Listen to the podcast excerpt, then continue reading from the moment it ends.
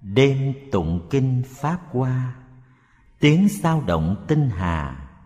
Địa cầu vừa tỉnh thức, lòng đất bỗng đơm hoa. Đêm tụng kinh Pháp Hoa, bảo tháp hiện chói lòa. Khắp trời Bồ Tát hiện, tay Bụt trong tay ta. Nhất hành. Chương thứ nhất: Kinh Pháp Hoa và Đạo Bụt Đại Thừa. Kinh Pháp Hoa là một kinh rất nổi tiếng, có thể nói là nổi tiếng nhất trong tất cả các kinh điển của Đạo Bụt Đại Thừa. Cái tư tưởng tôn xưng kinh Pháp Hoa là vua của tất cả các kinh đã có từ lâu.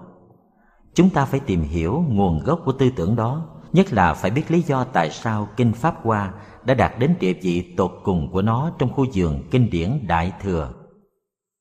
Về thời điểm xuất hiện, tuy ta nghĩ Bụt đã nói kinh Pháp Hoa trên đỉnh núi Linh Thứu trong thời gian Ngài còn tại thế, nhưng sự thật là mãi đến khoảng bảy trăm năm sau, tức khoảng cuối thế kỷ thứ hai dương lịch, kinh Pháp Hoa mới được các thầy ghi chép lại để lưu truyền. Bằng chứng của sự xuất hiện vào thời điểm này là thầy Long Thọ, tác giả của Đại Trí Độ Luận, sống vào cuối thế kỷ thứ hai, và thầy đã trích dẫn kinh Pháp Hoa.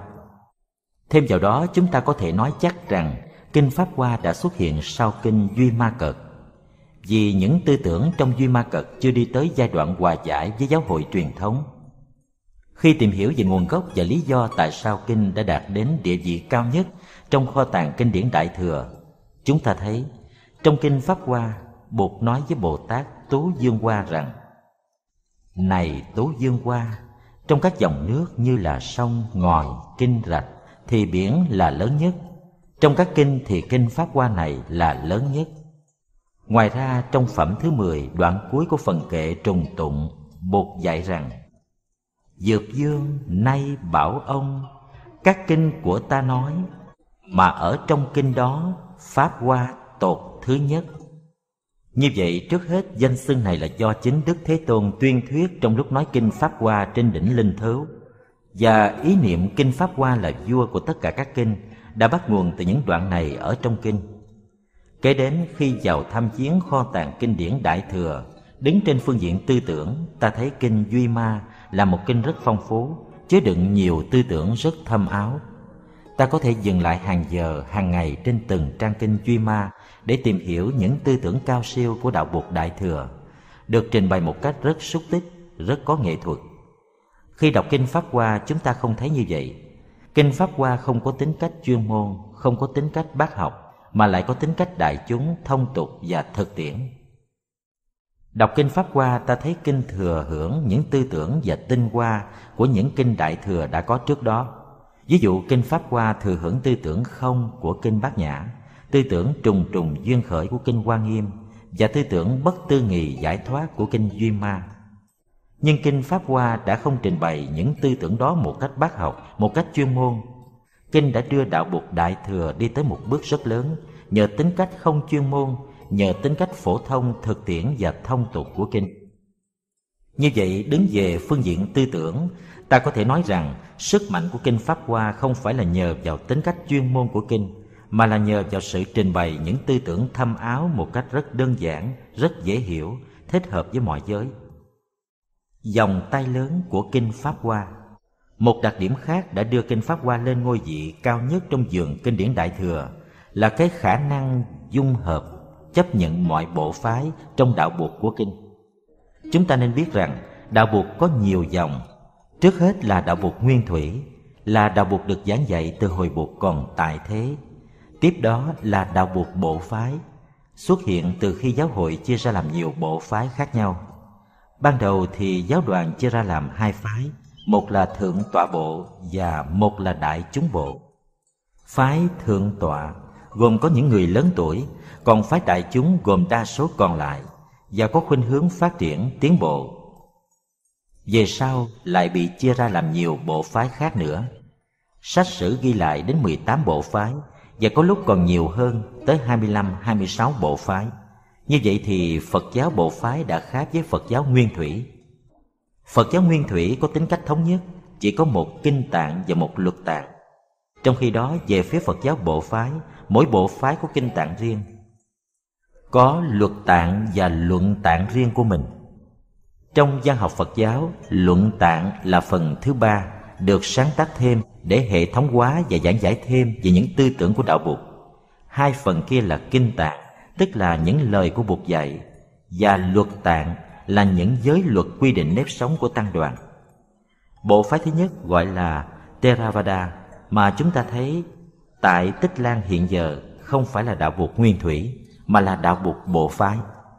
Bộ phái thứ hai là thuyết nhất thiết hữu bộ ở Kashmir, Pakistan, tồn tại trong vòng một ngàn năm và truyền sang Trung Hoa, cũng không phải là Đạo Bụt nguyên thủy, mà là Đạo Bụt bộ phái. Hai bộ phái đó, một là Theravada ở miền Nam đã truyền thừa lại tạng kinh Nam truyền, và bộ phái Sarvativada, tức là thuyết nhất thiết hữu bộ, được truyền lại ở Kashmir, miền Tây Bắc Pakistan, rồi đi sang Trung Hoa, đều không phải là Phật giáo nguyên thủy. Dầu họ tự gọi là Phật giáo nguyên thủy, nhưng vì cách truyền thừa, cách giữ gìn và cách giải thích giáo lý của họ rất khác với Đạo Bụt nguyên thủy, cho nên họ không phải là truyền thừa đích thực của Phật giáo nguyên thủy. Rất nhiều kinh điển của bộ phái thuyết nhất thiết hữu bộ ở Kashmir đã được dịch ra chữ Hán. Thượng tọa bộ tiếng Pali là Theravada, tiếng Phạn là Sarvativada, có nghĩa là những vị trưởng lão, những bậc tôn túc. Thật ra tên của bộ phái mà ta gọi là Theravada ở Tích Lan chính thật là Tamrasatiya, dịch là đồng diệp bộ. Đồng là một thứ kim loại màu vàng đỏ. Đồng diệp bộ là một bộ phái của các vị tu sĩ khoác y màu đồng đỏ, ngày nay ta gọi là Theravada.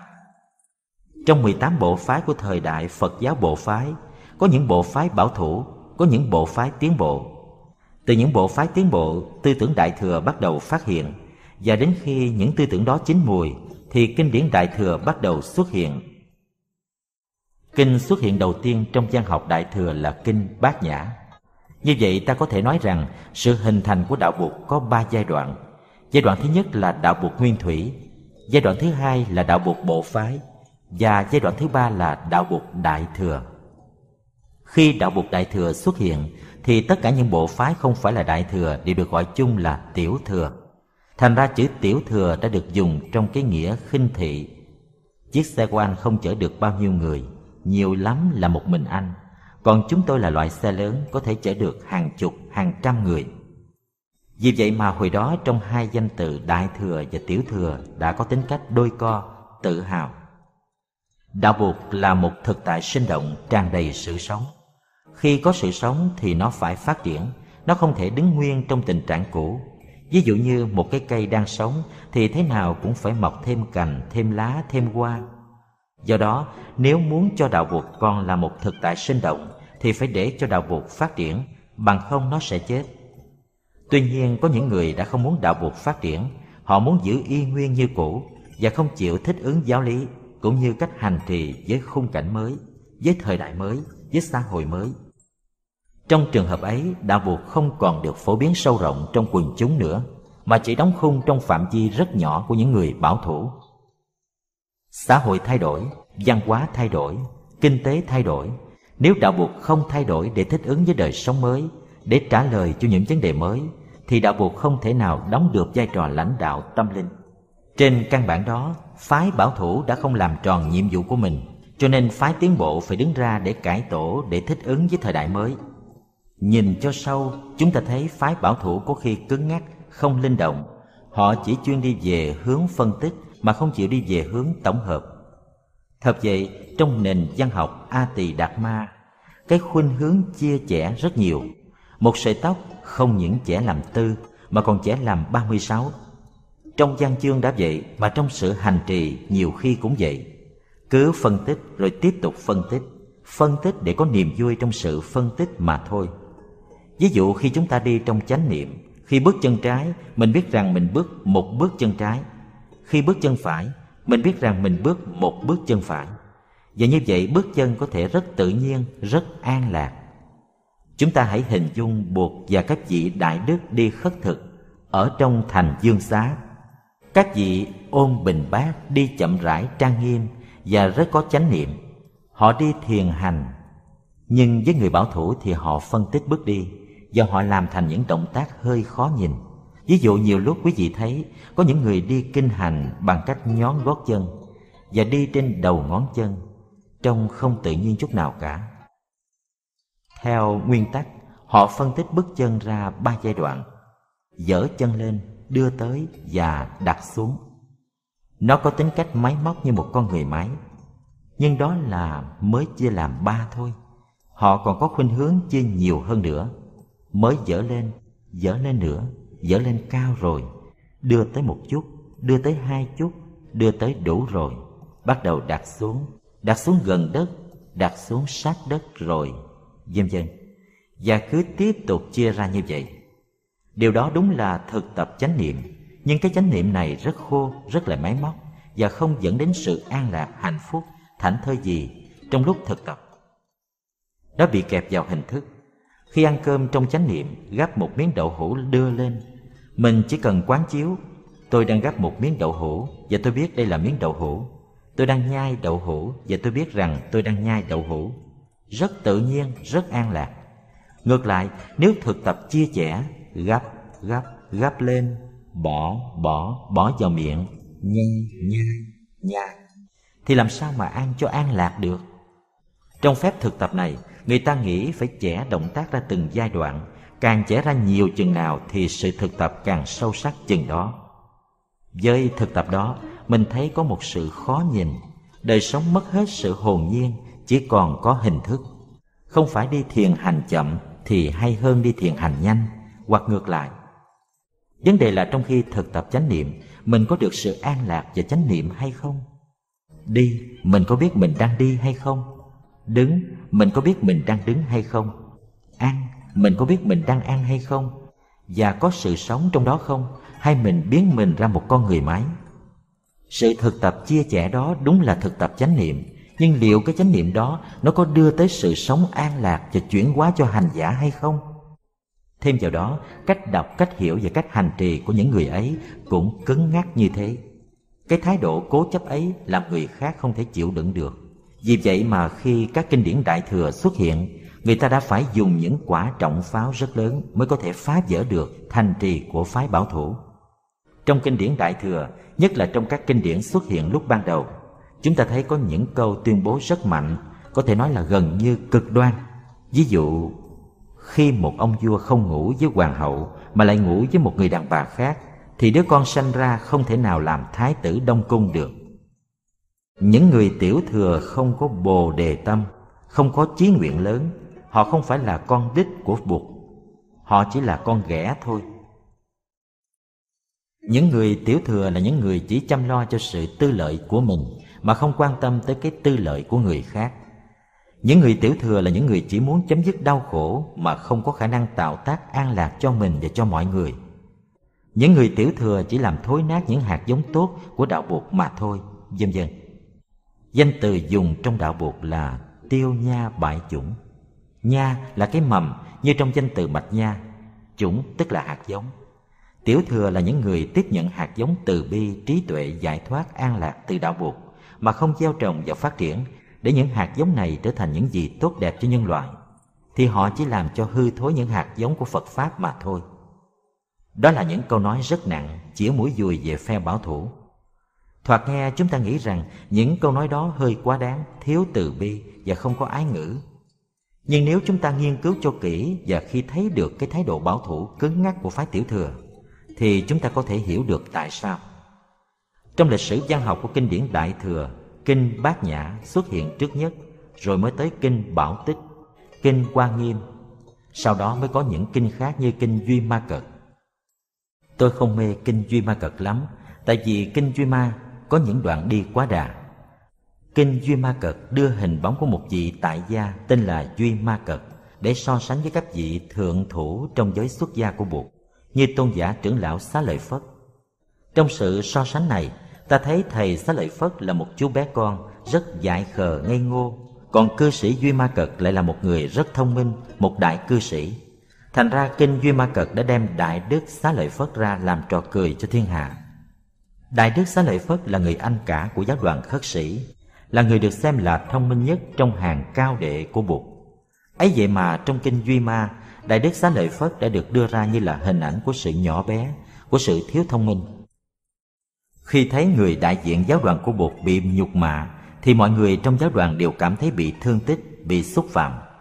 Tuy nhiên, kinh Duy Ma Cật có nhiều tư tưởng rất uyên áo, thâm sâu, như tư tưởng bất nhị.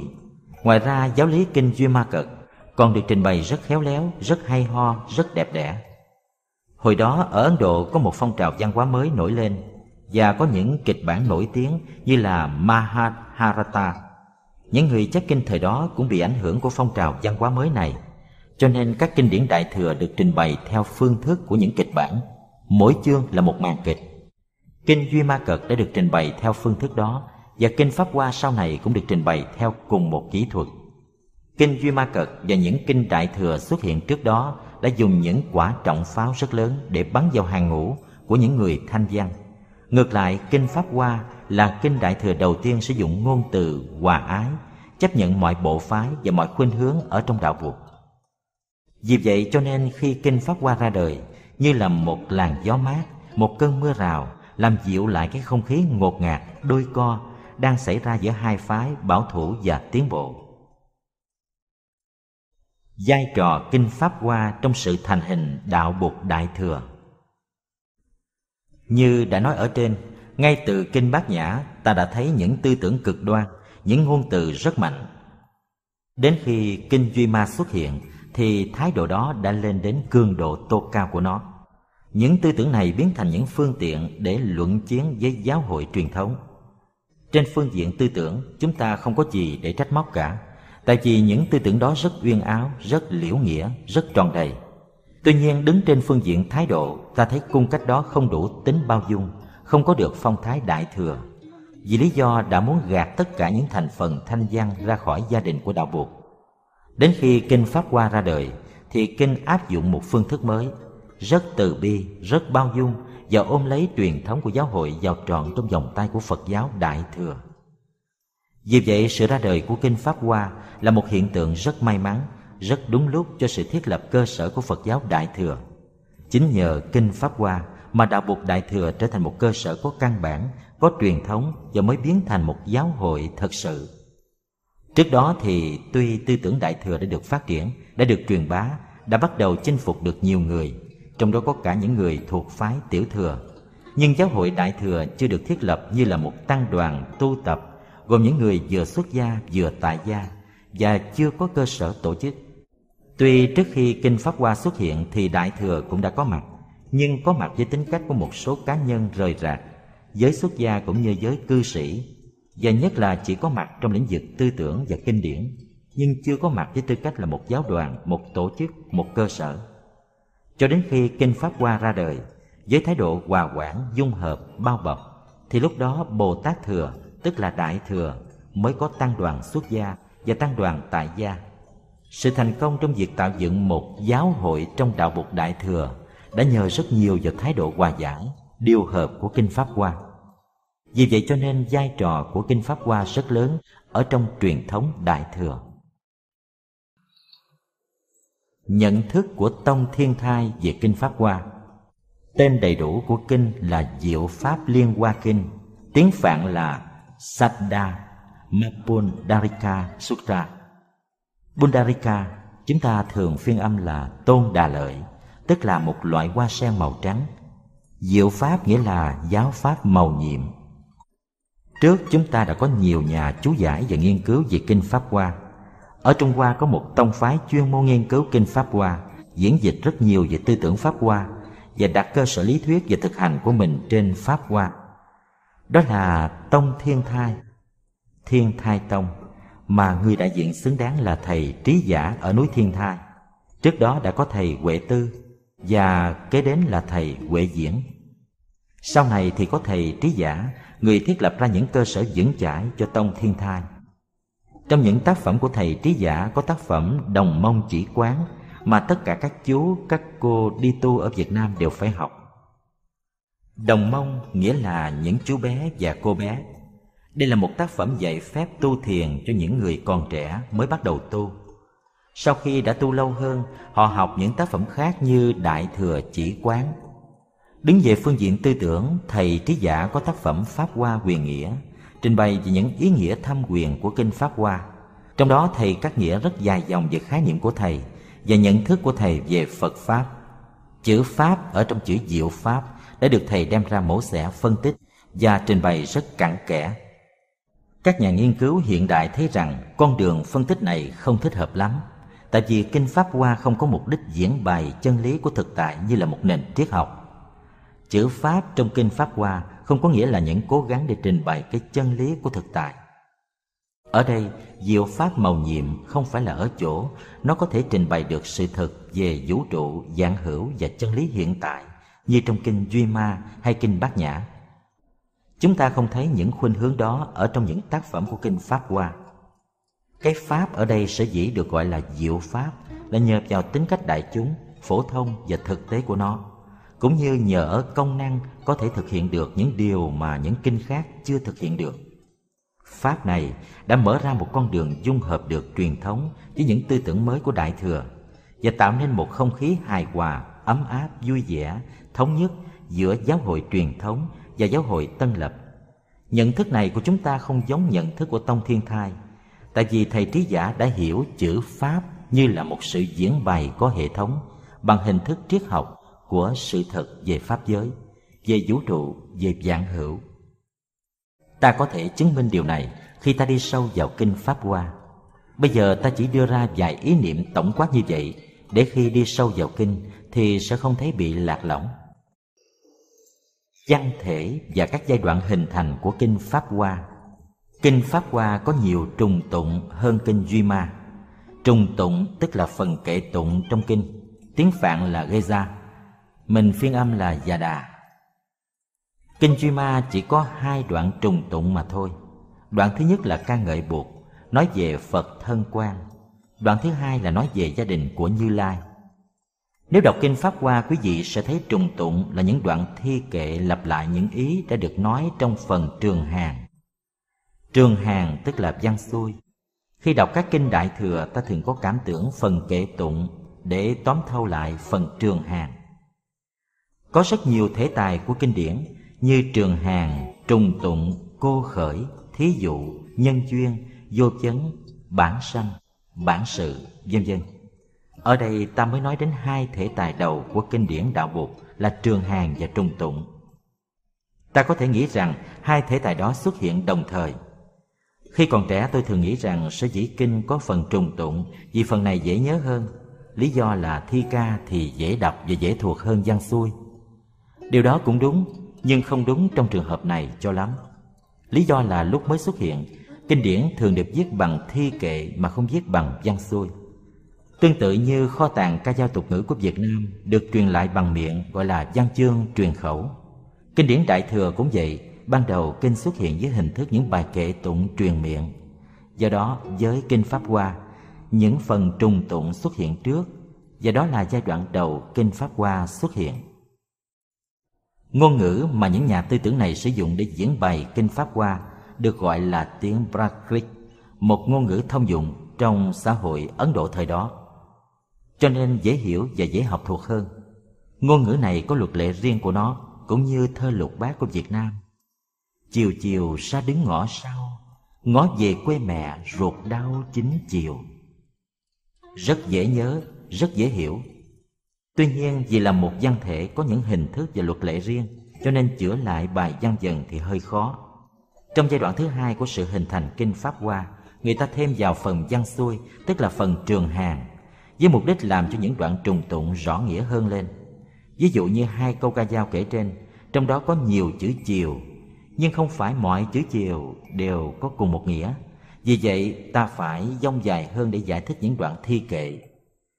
Do đó, tuy rằng anh chàng văn xuôi, anh chàng trường hàng xuất hiện sau anh chàng trùng tụng, mà mình cứ tưởng là anh ta xuất hiện trước, rồi ta mới tóm tắt lại thành thơ cho dễ nhớ. Như vậy, trường hàng trước tiên là được dùng để giải thích lời kinh. Trong kinh ta thường gặp những câu như Bụt nói đến đây và muốn tóm tắt lại những nghĩa lý đã nói, nên liền đọc bài kệ sau đây. Đó là điều đã được người ta thêm vào sau và không đúng với sự hình thành của kinh. Ta phải đổi lại rằng, sau khi đã nói bài kệ rồi, Bụt thấy nghĩa lý hơi cô đọng nên Ngài thêm những lời giải thích sau đây thì đúng hơn. Đứng về phương diện khoa học để nghiên cứu thì ta mới thấy được những điều đó. Quý vị là những người được sống trong thế kỷ thứ hai mươi, đã được thụ hưởng phương pháp văn học sử mới. Quý vị có thể khám phá và chấp nhận được những điều này. Giai đoạn thứ ba của sự hình thành Pháp Hoa là sự phát triển thêm phần trường hàng, tức là phần văn xuôi. Tại vì khi so các bản tiếng Phạn với nhau, ta thấy có những bản trong đó phần trường hàng ngắn hơn phần trường hàng của những bản khác. Nghĩa là kinh Pháp Hoa cũng đã mọc lên như một cây đại thọ, nảy chồi đâm nhánh. Giữa thế kỷ thứ hai nó còn thấp nhỏ, nhưng đến cuối thế kỷ thứ hai thì nó cao lớn hơn nhiều. Giai đoạn thứ tư là giai đoạn kinh được thêm vào những phẩm mới. Trong bản chữ Hán, kinh Pháp Hoa có hai mươi tám phẩm, và trong bản tiếng Phạn ta đang có chỉ có hai mươi bảy phẩm thôi. Sự tìm tòi nghiên cứu trước đây đã phát hiện ra rằng, kể từ phẩm thứ hai mươi ba trở về sau, có những phẩm mới đã được thêm vào. Có thể là khi sử dụng, các thầy thấy có những khuyết điểm, nên họ đã thêm vào những phẩm sau. Trong những phẩm đầu chúng ta thấy có tư tưởng tất cả chúng sanh đều có khả năng thành Bụt, nghĩa là mọi giới kể cả các vị Thanh Văn, Duyên Giác và Bồ Tát, ai cũng có khả năng tính thành Bụt. Đây là lý thuyết chủ yếu của kinh Pháp Hoa. Nhưng cho đến phẩm hai mươi hai ta vẫn chưa thấy nữ giới thành Bụt, cho nên các tổ đã phải thêm vào một phẩm, đó là phẩm thứ mười ba. Trong phẩm này, bà dì của Bụt tức là bà Maha Bà Sa Bà Đế Kiều Đàm Di và mẹ của La Hầu La, tức là người bạn đường của Bụt trước khi Ngài đi tu, bà Gia Du Đà La, cũng được thọ ký để thành Bụt. Tuy vậy, phải đợi cho tới khi thấy được sự thiếu sót hay bị chỉ trích thì các thầy mới thêm vào phẩm ấy. Một phẩm khác, phẩm thứ mười hai, trong đó có nhân vật Đề Bà Đạt Đa, cũng đã được thêm vào sau này. Đề Bà Đạt Đa là một người quấy phá Bụt từ lúc Ngài bắt đầu đi tu cho đến khi Ngài thành lập giáo đoàn, cho nên theo nguyên tắc thì ông này không thành Bụt được.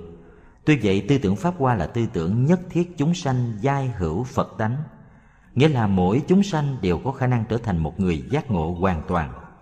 Vì vậy mà có một phẩm mới nói về Đề Bà Đạt Đa, trong đó Đề Bà Đạt Đa cũng được thọ ký và thành Bụt sau này. Có như vậy mới đi tới được sự hoàn thành tư tưởng chính yếu của kinh Pháp Hoa. Đây là lý do của sự hình thành giai đoạn thứ tư của kinh Pháp Hoa, trong đó có một số phẩm mới đã được thêm vào. Trong học giới Ấn Độ thời đó đã có sự hưng thịnh lớn, đã có những lý thuyết mới, những tư trào văn minh mới. Do đó nền văn học Phật giáo cũng đã có một hình thái mới. Phật Pháp phải được trình bày với những hình thái văn chương nghệ thuật thích hợp với đương thời thì mới được tuổi trẻ và giới trí thức chấp nhận.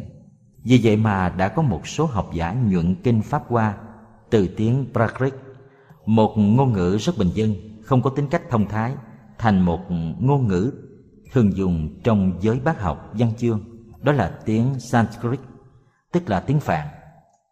Những tác phẩm triết học và văn học đương thời đều viết bằng tiếng Phạn, tương tự như lúc người Pháp mới sang Việt Nam, chữ Nho và chữ Nôm bị mất vị thế, trong khi đó người nói được tiếng Tây mới được xem như là văn minh, mới được trọng vọng.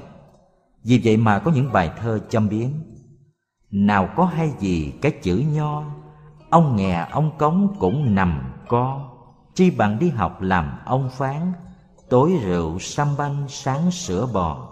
Prakrit và Sanskrit là hai thứ tiếng gần giống nhau, nhưng hình thái văn pháp và chữ nghĩa của Sanskrit rất khác với Prakrit, cho nên đứng về phương diện trường hàng, tức là văn xuôi, thì việc nhuận văn rất dễ dàng, nhưng đứng về phương diện trùng tụng thì rất khó dịch. Vì vậy mà có nhiều đoạn trùng tụng đã không sửa lại được thành Sanskrit, nên vẫn phải để nguyên chữ Prakrit. Thành ra tiếng Phạn trong kinh Pháp Hoa cũng như trong một số kinh điển khác là tiếng Phạn lai, nghĩa là một ngôn ngữ trộn lẫn giữa Sanskrit và Prakrit. Các học giả vào thế kỷ thứ mười chín và hai mươi thường gọi tiếng Phạn trong kinh điển Đạo Bụt là Buddhist Hybrid Sanskrit, tức là tiếng Phạn lai của Đạo Bụt.